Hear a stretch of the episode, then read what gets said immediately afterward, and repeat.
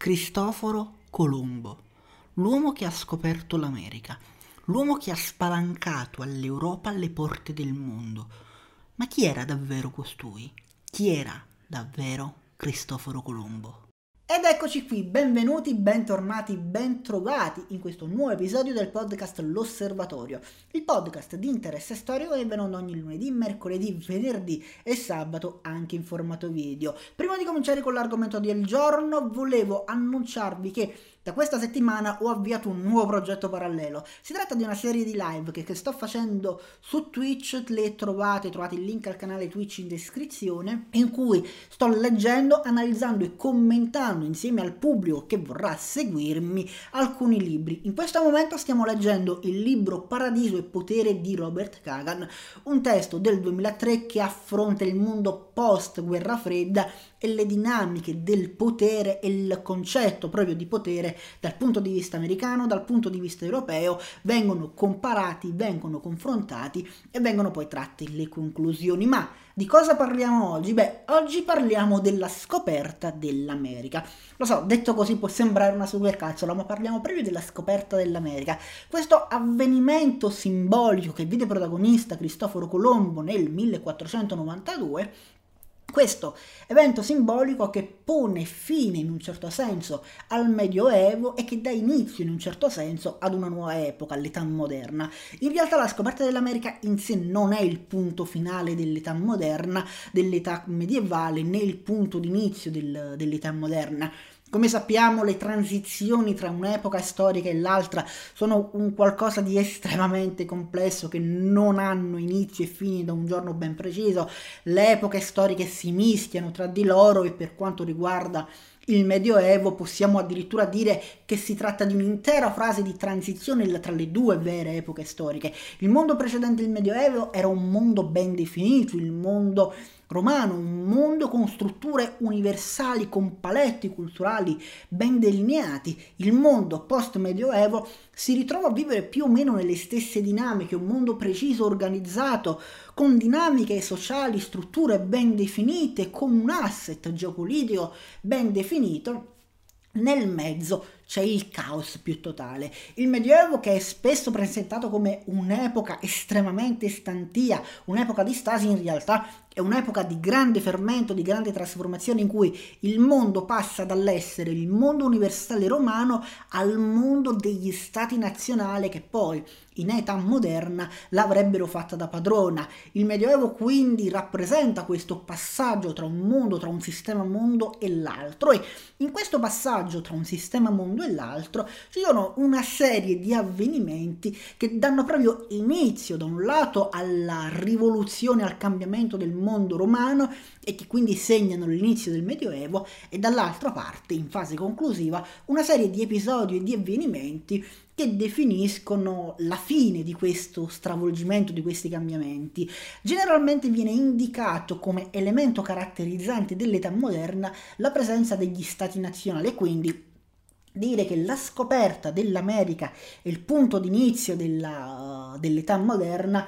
è, è, in un certo senso fuorviante perché la scoperta dell'America non contribuisce in alcun modo a definire le nazioni europee. Le nazioni europee si erano ormai stabilite, costruite, costituite soprattutto negli ultimi anni del XV secolo e nel 1492 avviene l'unificazione e la reconquista spagnola dell'ultimo Stato nazionale europeo che raggiunge la sua, tra virgolette, forma definitiva, almeno per quella che sarebbe stata l'età moderna. E questo è uno dei punti realmente chiave. Tuttavia, nell'immaginario collettivo, l'età moderna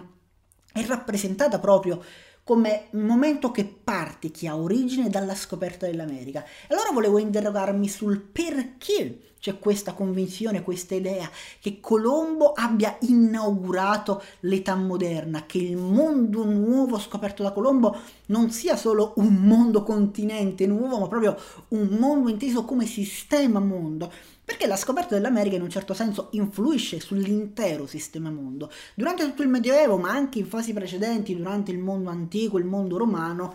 gli equilibri mondiali, almeno per quanto riguarda l'Europa, erano circoscritti alla zona del Mediterraneo, erano ben definiti, ben delineati, ogni paese aveva le sue strutture, i suoi equilibri e il commercio ruotava intorno a rotte commerciali ormai ben consolidate. C'erano degli equilibri secolari, millenari, potremmo dire, che regolavano un po' il potere e le dinamiche del potere in Europa. La scoperta dell'America mette fine a tutto questo per un periodo, stravolge completamente il mondo a cui gli europei erano abituati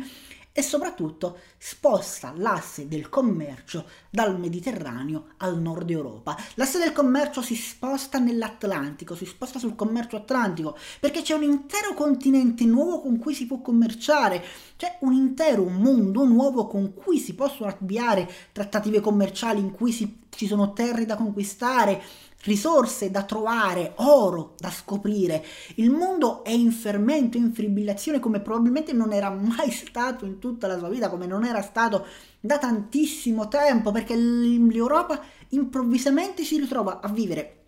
una nuova età dell'oro cosa che in passato aveva già vissuto ma in fase molto primitiva, le civiltà primit- erano molto primitive quando si era andata alla conquista dell'Europa. E improvvisamente ora gli europei, gli stati europei si ritrovano ad essere superpotenze da un certo punto di vista tecnologico, culturale, militare, avanzatissime sul piano tecnologico e con un intero continente tutto da scoprire. E al di là dell'intero continente da scoprire in realtà con un intero mondo tutto da scoprire perché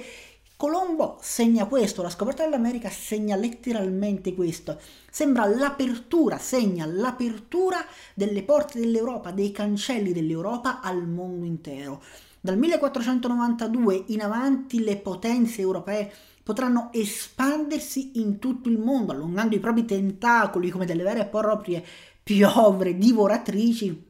in tutti gli angoli del mondo, in ogni angolo del mondo, metteranno le mani su qualsiasi cosa, conquisteranno letteralmente il mondo intero e influenzeranno direttamente o indirettamente il mondo intero. Allora, la cosa interessante è che tutte queste trasformazioni, tutto questo stravolgimento viene spesso identificato con un oggetto, un oggetto che è il simbolo dell'età moderna. Questo oggetto è il cannocchiale, strumento di avvistamento che serviva sulle navi per avvistare la terra, che serviva sulle navi per tenere sotto controllo i nemici e in un'epoca in cui gran parte del commercio è marittimo e c'è la piaga della pirateria, avere un cannocchiale che ti permette di guardare lontano è una risorsa importantissima. Quello che però non tutti sanno, ma che probabilmente voi già sapete perché avete visto il video su Galilei di qualche settimana fa, è che nel 1492, quando Cristoforo Colombo scopre le Americhe, raggiunge per la prima volta le Americhe,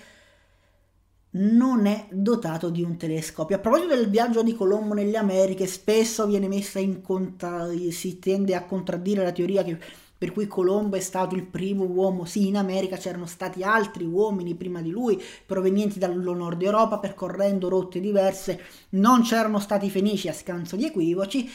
La cosa che però è importante per Colombo è che lui non lo fa viaggiando sotto costa né lo fa viaggiando all'incognito. Lui percorre una rotta ben precisa, ben definita. Colombo ha studiato le correnti dell'Atlantico, Colombo conosce in maniera approssimativa quelle che sono le correnti dell'Atlantico e lui segue una rotta ben precisa. Da questo punto di vista è il primo uomo a compiere una vera e propria traversata atlantica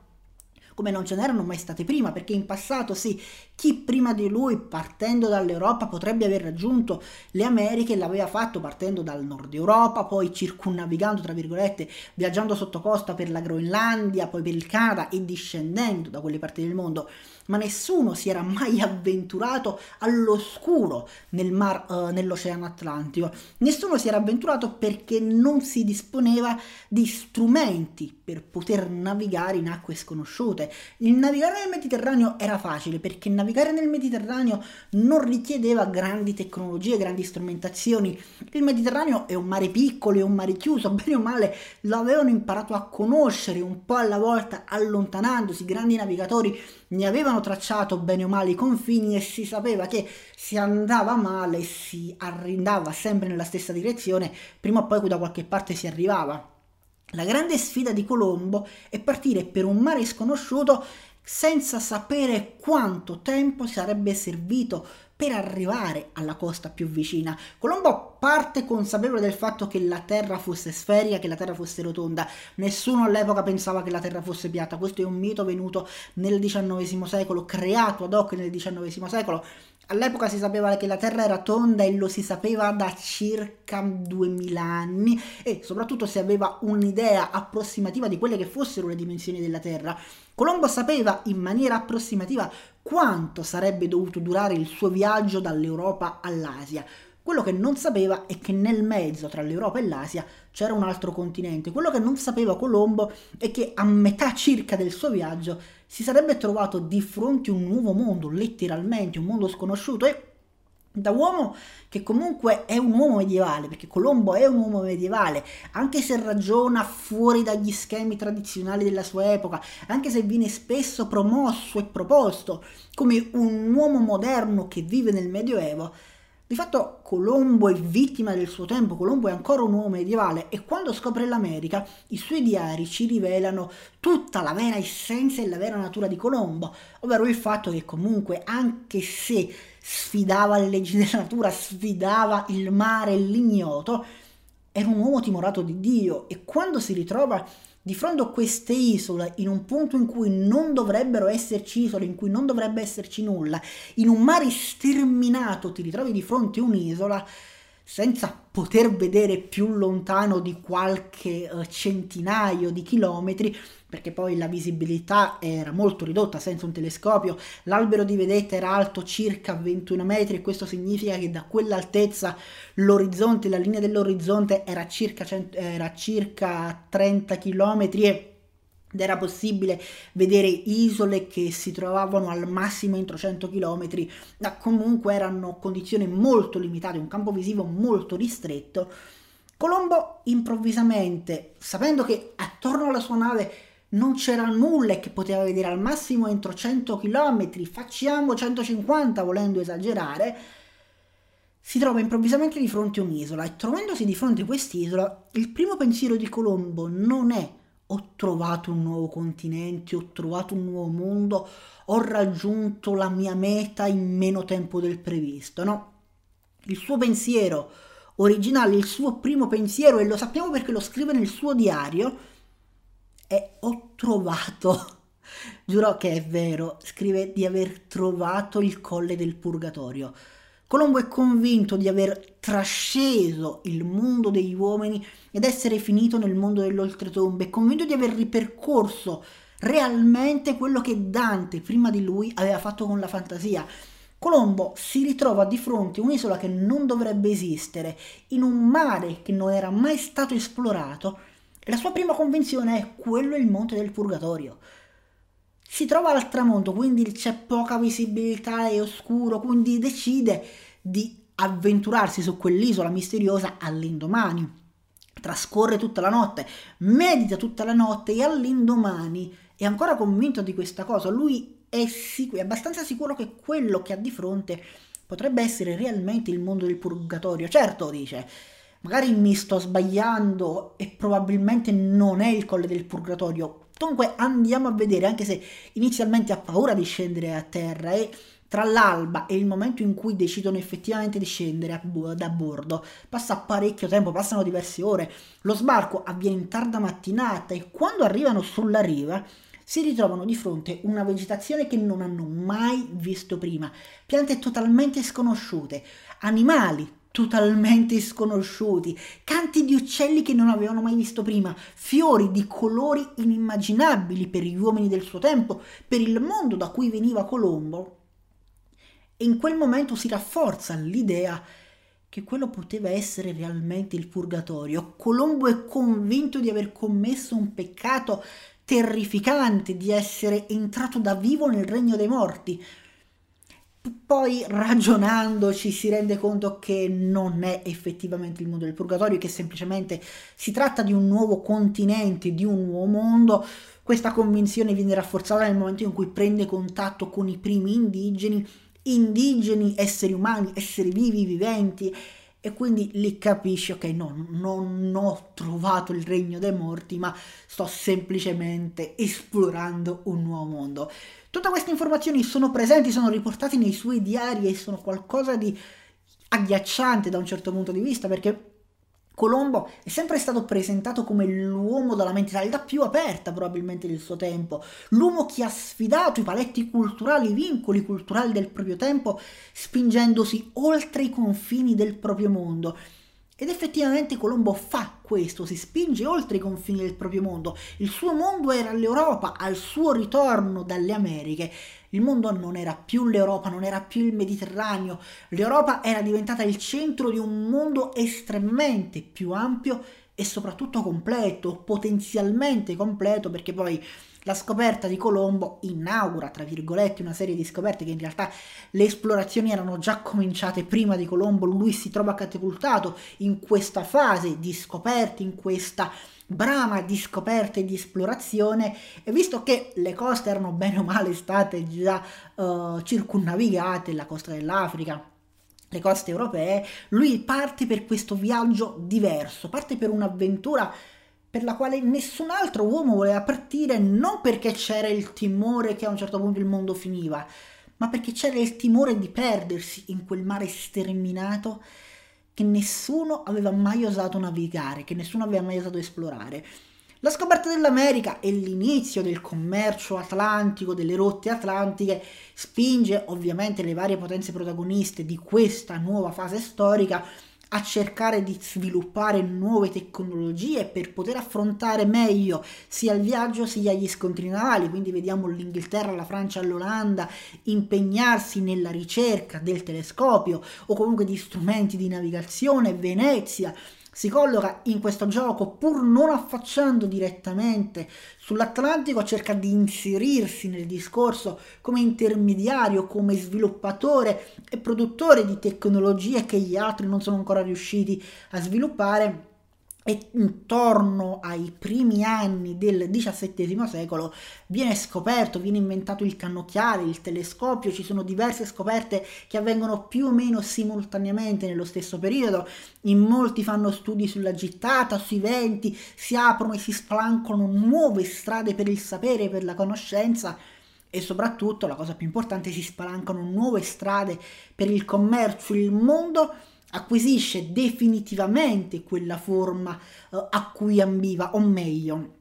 la sua forma era già stata raggiunta, l'Europa aveva raggiunto la propria forma, tra virgolette, definitiva di stati nazionali sul finire del XV secolo e nel XVI secolo e poi nel XVII secolo questi stati nazionali si imporranno come potenze mondiali, come potenze globali. Spero che questo video, anzi che questo episodio del podcast L'Osservatorio sia stato interessante, spero che come al solito vi sia piaciuto, vi invito a lasciare un mi piace, condividere, commentare per supportare il canale. E se volete supportarmi attivamente vi invito a seguirmi in live su Twitch ogni venerdì sera dalle 21 in cui nelle live leggiamo, chiacchieriamo, parliamo di storia, di attualità, di geopolitica, di tante altre cose parliamo anche di cinema, di storia e di tante altre cose, soprattutto di storia. L'ho già detto che parliamo di storia. Vi invito inoltre ad iscrivervi in tutte le community o comunque quelle che preferite di Historical Eyes. Trovate il link al nostro canale Telegram, il nostro gruppo Facebook e il nostro server Discord qui sotto in descrizione. Grazie a tutti per avermi seguito fino a questo momento e nulla, noi ci vediamo al prossimo video. No, dimenticavo, nel caso voleste aiutarmi anche economicamente a supportare le varie spese e finanziare proprio il progetto Historical Eyes, esiste una pagina Patreon che trovate linkata in descrizione, ci sono alcuni goal che mi piacerebbe raggiungere e nulla, se volete la pagina è lì, dare un'occhiata, non costa nulla. Grazie a tutti.